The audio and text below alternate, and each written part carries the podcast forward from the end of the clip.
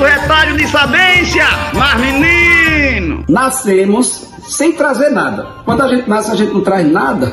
E quando a gente morre, a gente não leva nada.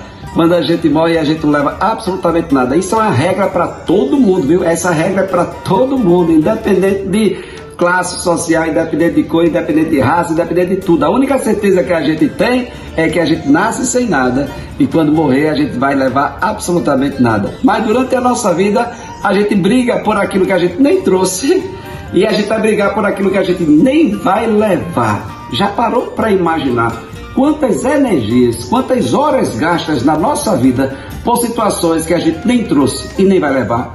Nesse exato momento, a gente deveria cultivar aquilo que nos deixa em paz, aquilo que nos promove a paz, porque temos uma só vida, aquilo que nos deixa em paz. Que Deus cultive no seu coração aquilo que deixa em paz, você em paz.